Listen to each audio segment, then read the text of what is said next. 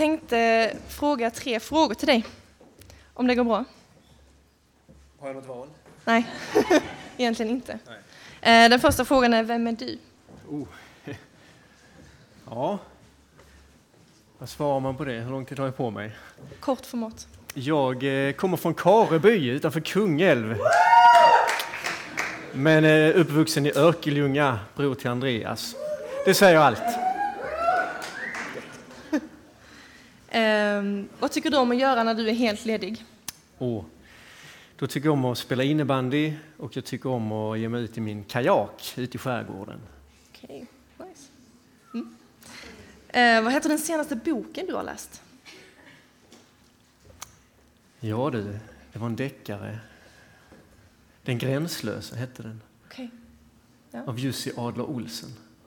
Mm. Den har jag inte läst. Det kanske Nej. får bli så att jag får läsa den. Mm.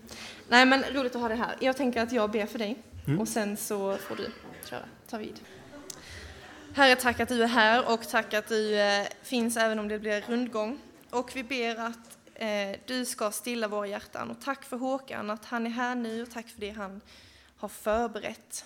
Och tack för att du har hjälpt honom i det.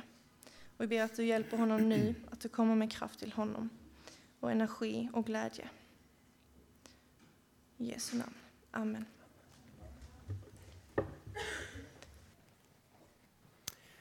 Freddie Mercury, legendarisk sångare i Queen.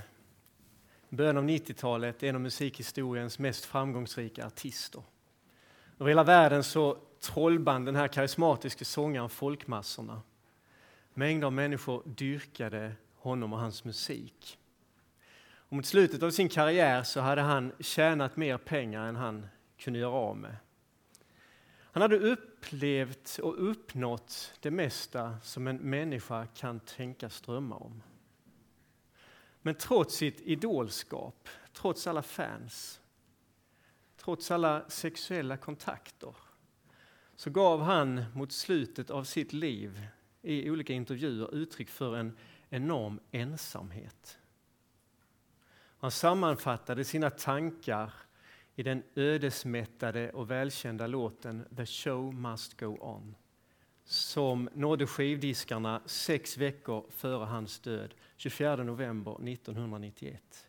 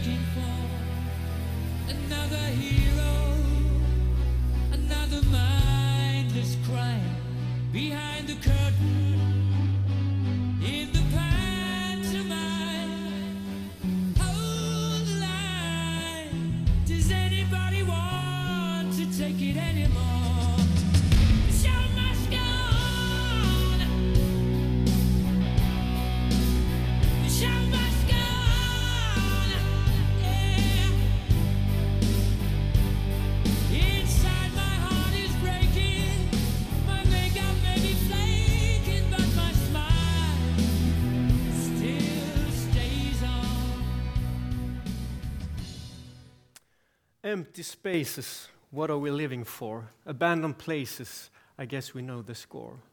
On and on, does anybody know what we are looking for? Jag tror att Freddie Mercury lyckas sätta ord och musik på en känsla som många människor kan känna igen sig i.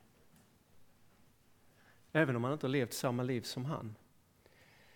Livet kan ibland kännas som en, en föreställning som bara rullar på. Där det gäller att hålla masken, fastän man någonstans djupt inom sig inser att någonting är allvarligt fel. Det är någonting som saknas. Det finns ett tomrum djupt där inombords som bara ropar efter att få bli fyllt. En brittisk krönikör formulerade det en gång så här i en, i en krönika.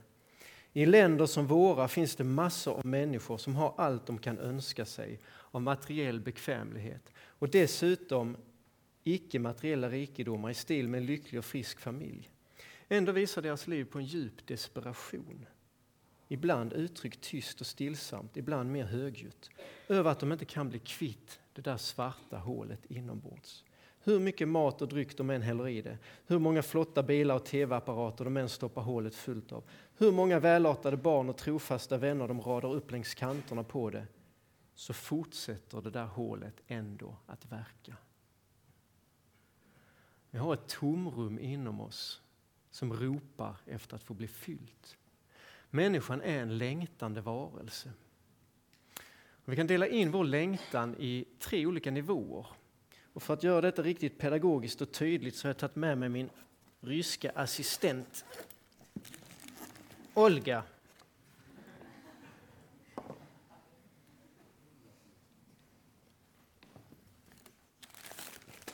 Första nivån. Det handlar om eh, fysiskt välbefinnande. Vi önskar oss ett bra jobb, stabil ekonomi, en skön semester, en god middag, oh, moderna kläder, ett vackert ansikte, en bra bil, en häftig dator och så vidare. Vi längtar efter sånt som gör livet bekvämt och behagligt. Vi kan kalla detta för vår tillfälliga längtan. Skulle vi inte få den fylld, då är det ingen katastrof. Vi kan uppleva ett visst obehag. Men livet går inte under och vår existens är inte hotad. Men även om vi skulle ha vår längtan fylld till bredden så finns det ändå fortfarande ett tomrum där inne som fortsätter verka och som inte blir fyllt. Åh, här var Svetlana också. Längtan på den andra nivån, det handlar om relationer. Det har med relationer att göra. Vi längtar efter att få känna oss älskade och respekterade.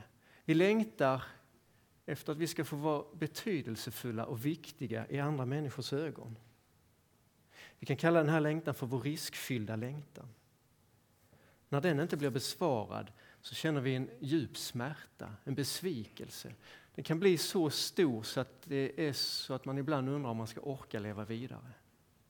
Men även om vi skulle ha fantastiska föräldrar, underbara barn, trofasta, goda vänner, en partner som älskar oss över allting här på jorden så kan vi ändå uppleva ett tomrum inombords som inte blir fyllt.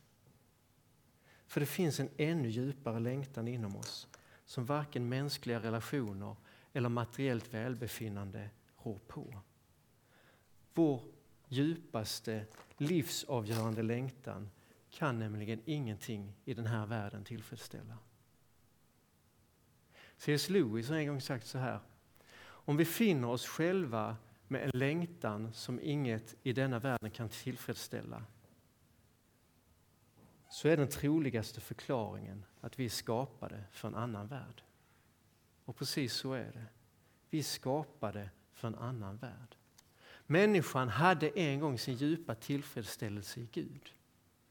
Men i och med syndafallet så har vi förlorat kontakten med han som är livets källa.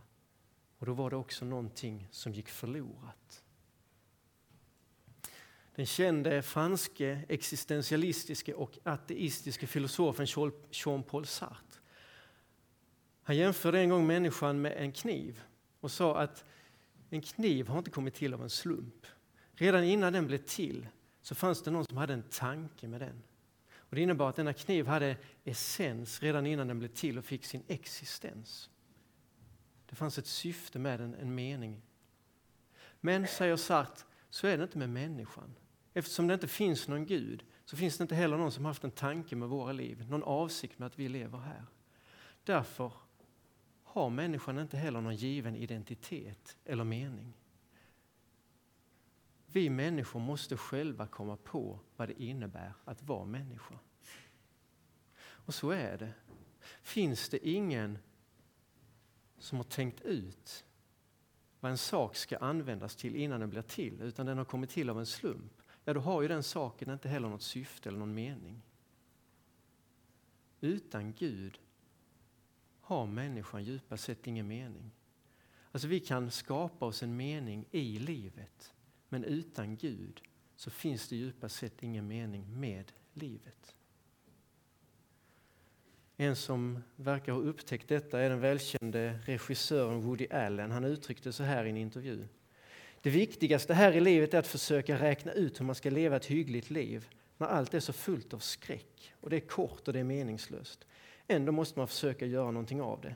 Inget kan ändå rädda dig från det oundvikliga ödet att du utplånas utan att ditt liv någonsin varit meningsfullt. Utan Gud förlorar livet sin mening. Och inte bara det, utan Gud förlorar människan också sitt höga okränkbara värde. Tre bilder som kanske kan hjälpa till att förklara lite det här med människans värde. Det var en liten kille som älskade att spela fiol.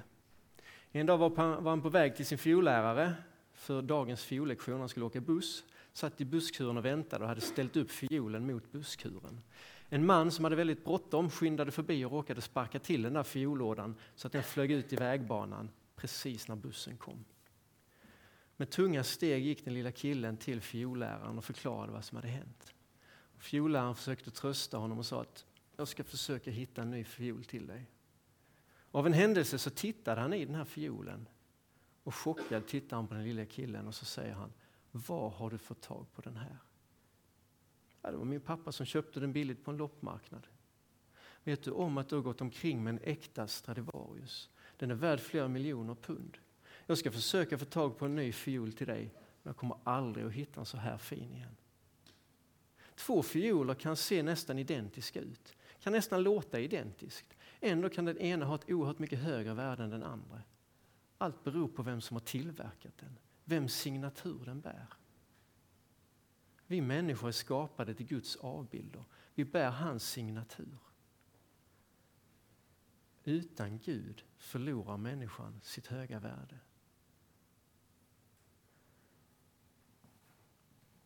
Jag har en hundralapp här i fickan. Oh, jag hade ju två, då hade jag kunnat lägga den ena i kollekten. Hur mycket är en hundralapp värd? Ja, det beror lite på hur man ser på det. Om man tänker sig vad en hundralapp är gjord av, då är den inte värd så många ören. Om man dessutom räknar in processen som det inneburit att få fram en sån här hundralapp så skulle den vara värd lite mer. Men fortfarande långt ifrån 100 kronor. Ändå är en hundralapp värd precis 100 kronor. Hur kommer det sig egentligen? Skulle jag trycka upp en likadan sedel så skulle den inte vara värd 100 kronor. Möjligtvis några år i fängelset. Jag försökte faktiskt göra det en gång. Jag skannade in en sån här och så skulle jag skriva ut den. När skrivaren hade skrivit ut ungefär en tredjedel av sedeln så stannade den. Så kom det upp en sån här eh, ruta på skärmen med en länk till en hemsida. Så klickade jag på den och så stod det, du vet väl om att det är förbjudet att kopiera sedlar. Det kan Så det gick inte. Idag är den här hundralappen värd 100 kronor. Om några månader är den faktiskt värdelös. Sveriges riksbank bestämt. Då är det en annan papperslapp som det står en etta och två nollor på som ska vara värd 100 kronor. Det är konstigt. Men det är så det är. Våra pengar har det värde som Sveriges riksbank har bestämt att de ska ha. Men vad skulle hända om jag tar och skrynklar till den här hundralappen?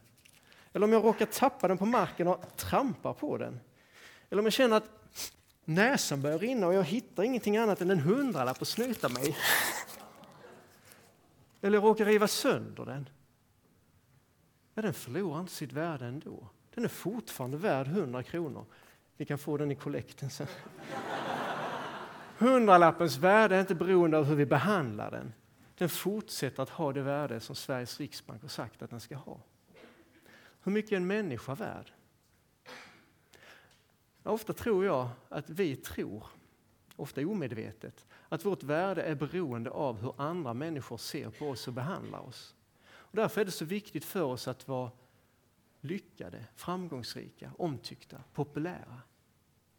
För jag vill vara värdefull i andra människors ögon.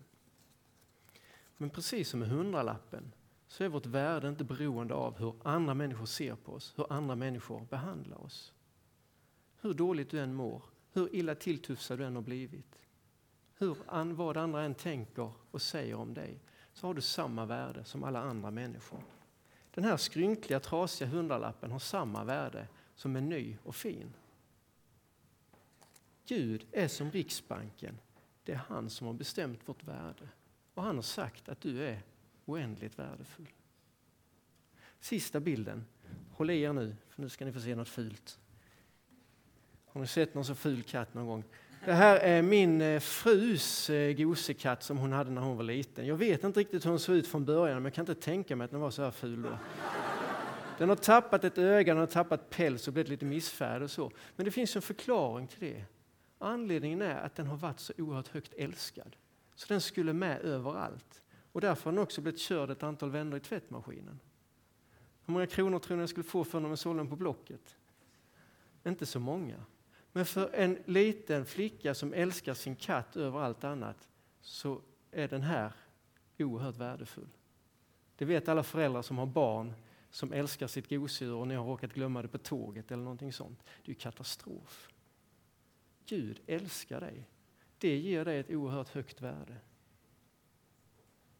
Men utan en skapare som älskar oss så finns det inte någonting som motiverar människans höga och okränkbara värde. Utan Gud blir vårt människovärde godtyckligt och upp till andra att avgöra. Och historien har gång på gång visat vad en sån människosyn kan leda till. Det är kanske inte så konstigt att vi ibland upplever en smärtsam tomhet inombords. Som vi desperat försöker fylla på olika sätt. För vi längtar efter det som vi har skapats till, men som vi förlorade i och med syndafallet. Larry Crabb, en kristen psykolog som har skrivit den här boken inifrån, han formulerade så här. Jag skapades för att få del av en oändlig kärlek från en som inte behöver något i gengäld och för ett evigt syfte av en vars avsikt med detta är av yttersta vikt. Det är bara Gud som ytterst kan tillfredsställa vad jag djupast sett längtar efter. Utan värde och mening är livet något obeskrivligt grymt som bara bör undvikas eller förnekas. Konsekvensen av att leva utan tillfredsställelse på denna djupa livsavgörande nivå det är början av själva helvetet. Vi är trasiga människor i en trasig värld. Och för att stå ut med livet och hantera den smärta som är en konsekvens av en otillfredsställd längtan så utvecklar vi olika strategier. I Jeremia kapitel 2, vers 13 står det så här. Ty mitt folk har begått en dubbel synd. Mig har de övergett, källan med det levande vattnet och gjort sig usla brunnar som inte håller vatten. Den där djupa längtan som vi alla kan känna av lite från och till, den liknas i Bibeln vid en törst. Och när vi inte längre kan släcka den här törsten med vatten från livets källa, ja, då börjar vi desperat att gräva egna brunnar. Med hjälp av olika strategier försöker vi på egen hand att döva smärtan och tillfredsställa vår längtan. Men det går inte så bra. Det blir bara en massa dåliga substitut. För vad hjälper en massa likes på Facebook när man egentligen längtar efter livsförvandlande kärlek? Det är som att gå och längta efter en stor, stor påse chips och en stor Coca-Cola men allt man får är ett knäckebröd och ett glas vatten. Eller som att bli erbjuden en porrtidning när man längtar efter en livskamrat. Vi gräver egna brunnar för att försöka släcka vår inre törst. Kanske hjälper det tillfälligt att döva smärtan men efter ett tag kommer den tillbaks och den där tomheten känns värre än någonsin tidigare. Vår djupa, livsavgörande längtan kan ingen annan än Gud släcka.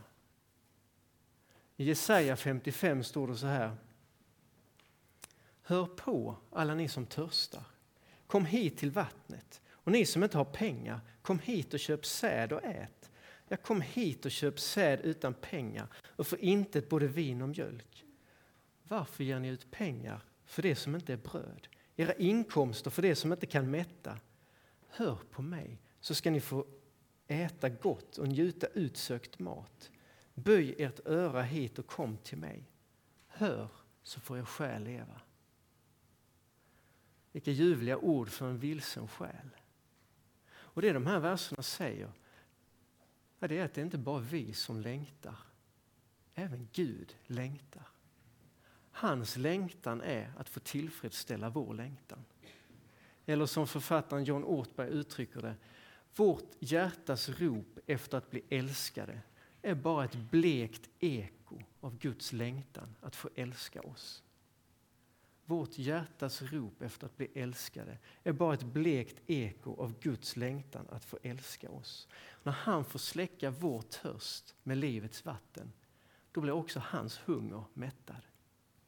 Och det uttrycks på ett ganska tydligt sätt i en välkänd text i Nya Testamentet. Johannes 4. Jesus och lärjungarna är på vandring från Judeen i södra Israel till Galileen i norra Israel. Och den här gången så tar de vägen genom Samarien. Utmattade och trötta mitt på dagen tar de en paus utanför staden Syka vid en brunn. Lärjungarna går vidare in i stan för att köpa mat och Jesus lämnas ensam kvar. Och där får han det här sällsamma mötet med kvinnan vid Sykars brunn. Som börjar med att Jesus ber henne om någonting att dricka och som slutar med att han får tillfredsställa hennes djupa törst, hennes existentiella längtan med livets vatten.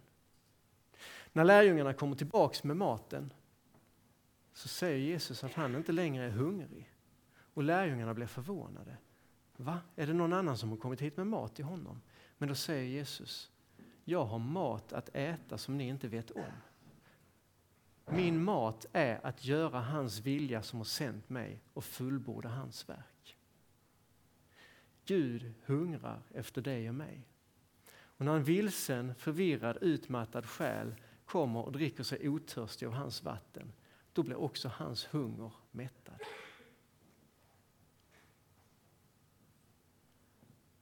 Var rädd om din innersta längtan. Försök inte tillfredsställa din törst med något annat än livets vatten.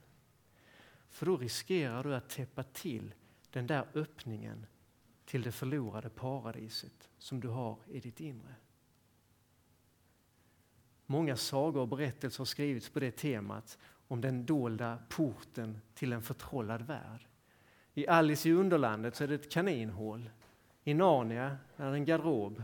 I Matrix är det ett magiskt piller. I Harry Potter så är det en öppning på en perrong. Men den där öppningen till det förtrollade landet, den finns inte bara i sagornas värld. Den finns på riktigt. Gömd i din djupa längtan. Genom den så kan du få en försmak av det liv som du är skapad till och som du en gång ska få uppleva fullt ut.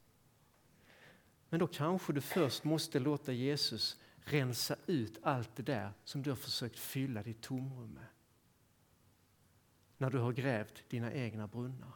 Även om det inte uttrycks jättetydligt i den här texten, Johannes 4, så kan vi ändå ana att kvinnan vid Sykars brunn har försökt att tillfredsställa sin djupa längtan med hjälp av sexuella relationer.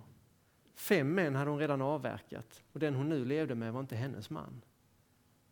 Och när hon ber Jesus om att få del av hans vatten, är då är Jesus tvungen att först göra henne uppmärksam på det här problemet och hjälpa henne att rensa undan det som låg i vägen och blockera det så att det levande vattnet skulle kunna välla fram. För ett par månader sedan så renoverade vi våra badrum där hemma. Då var rörläggaren tvungen att ta väck några delar av röret och stänga av det inkommande vattnet. Och Det som hände då det var att hur mycket man än skruvade på kranarna så kom det inget vatten. Det var tomt. Och ibland tänker jag att Jesus är som en sån rörmokare. Genom syndafallet så har förbindelsen med vattenkällan brutits. Jesus är som rörmokaren som kommer för att återställa den här trasiga förbindelsen. Så att det levande vattnet återigen kan flöda in i våra liv. Ja, Jesus är faktiskt inte bara som rörmokaren, han är faktiskt som själva röret, förbindelsen genom vilket det levande vattnet, vattnet sprutar. I Johannes 7 så säger Jesus så här, eller säger, han står på tempelplatsen och ropar. Om någon törstar så kom till mig och drick. Den som tror på mig, ur hans innersta ska strömmar av levande vatten flyta fram. Och så förklarar Johannes att det där levande vattnet, det är den helige ande som skulle ges åt alla de som kommer till tro på Jesus. Som en försmak av det där livet som väntar oss så vill Gud ge oss av sin heliga ande. Han är som vattnet från en underjordisk källa som bubblar fram i vårt inre. Genom honom så kan vi få en aning om vad det är som väntar. Det som vi så förtvivlat längtan efter.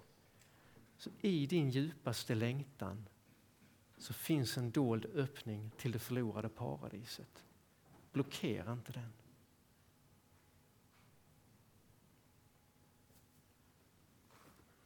Blir plötsligt väldigt törstig.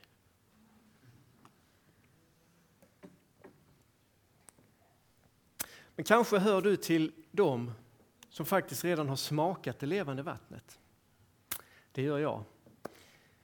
Det konstiga är att även om jag har fått smak på det vattnet så kan jag ändå känna av den där smärtan och tomheten inombords. Varför är det så? Var det inte meningen att man skulle dricka sig otörstig hos Gud? Vi är trasiga människor som lever i en trasig värld. Gud har börjat sitt arbete med att återställa oss och göra oss hela igen. Men det är en process som tar tid. Och gång på gång så halkar vi tillbaka i de gamla mönstren. Gång på gång så försöker vi återigen gräva våra egna brunnar för att tillfredsställa vår längtan. Med följden att det levande vattnet det blir grumligt och flödet täpps till. Vi fortsätter att på egen hand söka en tillfredsställelse som ytterst sett bara Gud kan ge oss. Och det visar sig inte minst ofta i våra nära relationer. Jag kan ibland bli lite rädd när jag hör någon säga att, om sin partner att han eller hon betyder allt för mig. Jag förstår att det är tänkt som någon slags kärleksbetygelse. Men vilka tunga förväntningar man lägger på den andra. Risken, om jag säger så, är stor att jag inte bara kommer att bli oerhört krävande som partner och förvänta mig någonting som hon inte kan ge, utan också att jag förr eller senare blir besviken när jag inser och upptäcker att hon kan ju faktiskt inte tillfredsställa min djupaste längtan. Det är så paradoxalt med våra nära relationer. För ena sidan så längtar vi oerhört mycket efter närhet. Men samtidigt är vi så rädda för att bli svikna. Vi är så rädda för smärtan att vi håller en skyddande distans. Med följden att vi aldrig kommer varandra riktigt, riktigt nära. Det är först när jag har all min förtröstan i Gud. När jag lever i en trygg förvissning om att jag är älskad av honom om att det är han som kan ge mitt liv dess djupaste mening. Att det är han som ger mig mitt värde. Först då kan jag också älska andra människor med en osjälvisk och utgivande kärlek utan att kräva något tillbaka. Och med en kärlek som förmår att hantera besvikelse och smärta på ett sunt sätt. Men innan jag har landat i Guds kärlek till mig så kommer jag gång på gång, inte bara att bli besviken utan också att såra andra. Och därför behöver jag om och om igen vända tillbaka till Gud, be om förlåtelse, erkänna att Gud, nu har jag återigen försökt att tillfredsställa min längtan. Jag har sökt en bekräftelse hos andra människor som jag egentligen bara kan få av dig. Och det fantastiska då det är att Jesus med ett stort leende på läpparna kavlar upp ärmarna, ger sig ner i skiten och börjar rensa och gräva för att återigen det levande vattnet ska kunna flöda fram. För hans längtan är att få tillfredsställa vår djupaste längtan. Han vill hjälpa oss att kunna landa i och vila i att vi är för evigt älskade av honom. Redan här och nu så vill Gud möta din djupaste längtan genom att ge dig sin heliga Ande. Men som sagt, vi är trasiga människor. Det var en evangelist som hette Dwight L. Moody. Han fick en gång frågan är du fylld av den heliga Ande? Och han svarade Ja, men jag läcker. Jag tror att vi kanske är fler som kan känna igen oss i det. Och därför så behöver det levande vattnet hela tiden strömma fram i våra liv genom att vi lever i ett ständigt beroende av Gud. Men var inte rädd för att kännas vid din besvikelse, din smärta, din trasighet. För det är först när du vågar erkänna din tomhet och brist som Gud också kan komma och fylla dig. Och faktiskt kan han också använda din trasighet så att andra genom den och genom dig kan få smak på det levande vattnet. Din trasighet kan få bli till välsignelse för andra.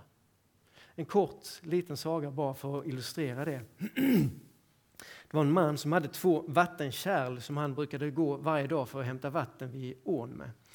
Sen la han dem en pinne över axeln. Det ena kärlet var helt och fint, det andra hade en stor spricka. Så när han hade varit och hämtat vatten och kom hem så var det ena kärlet bara halvfullt.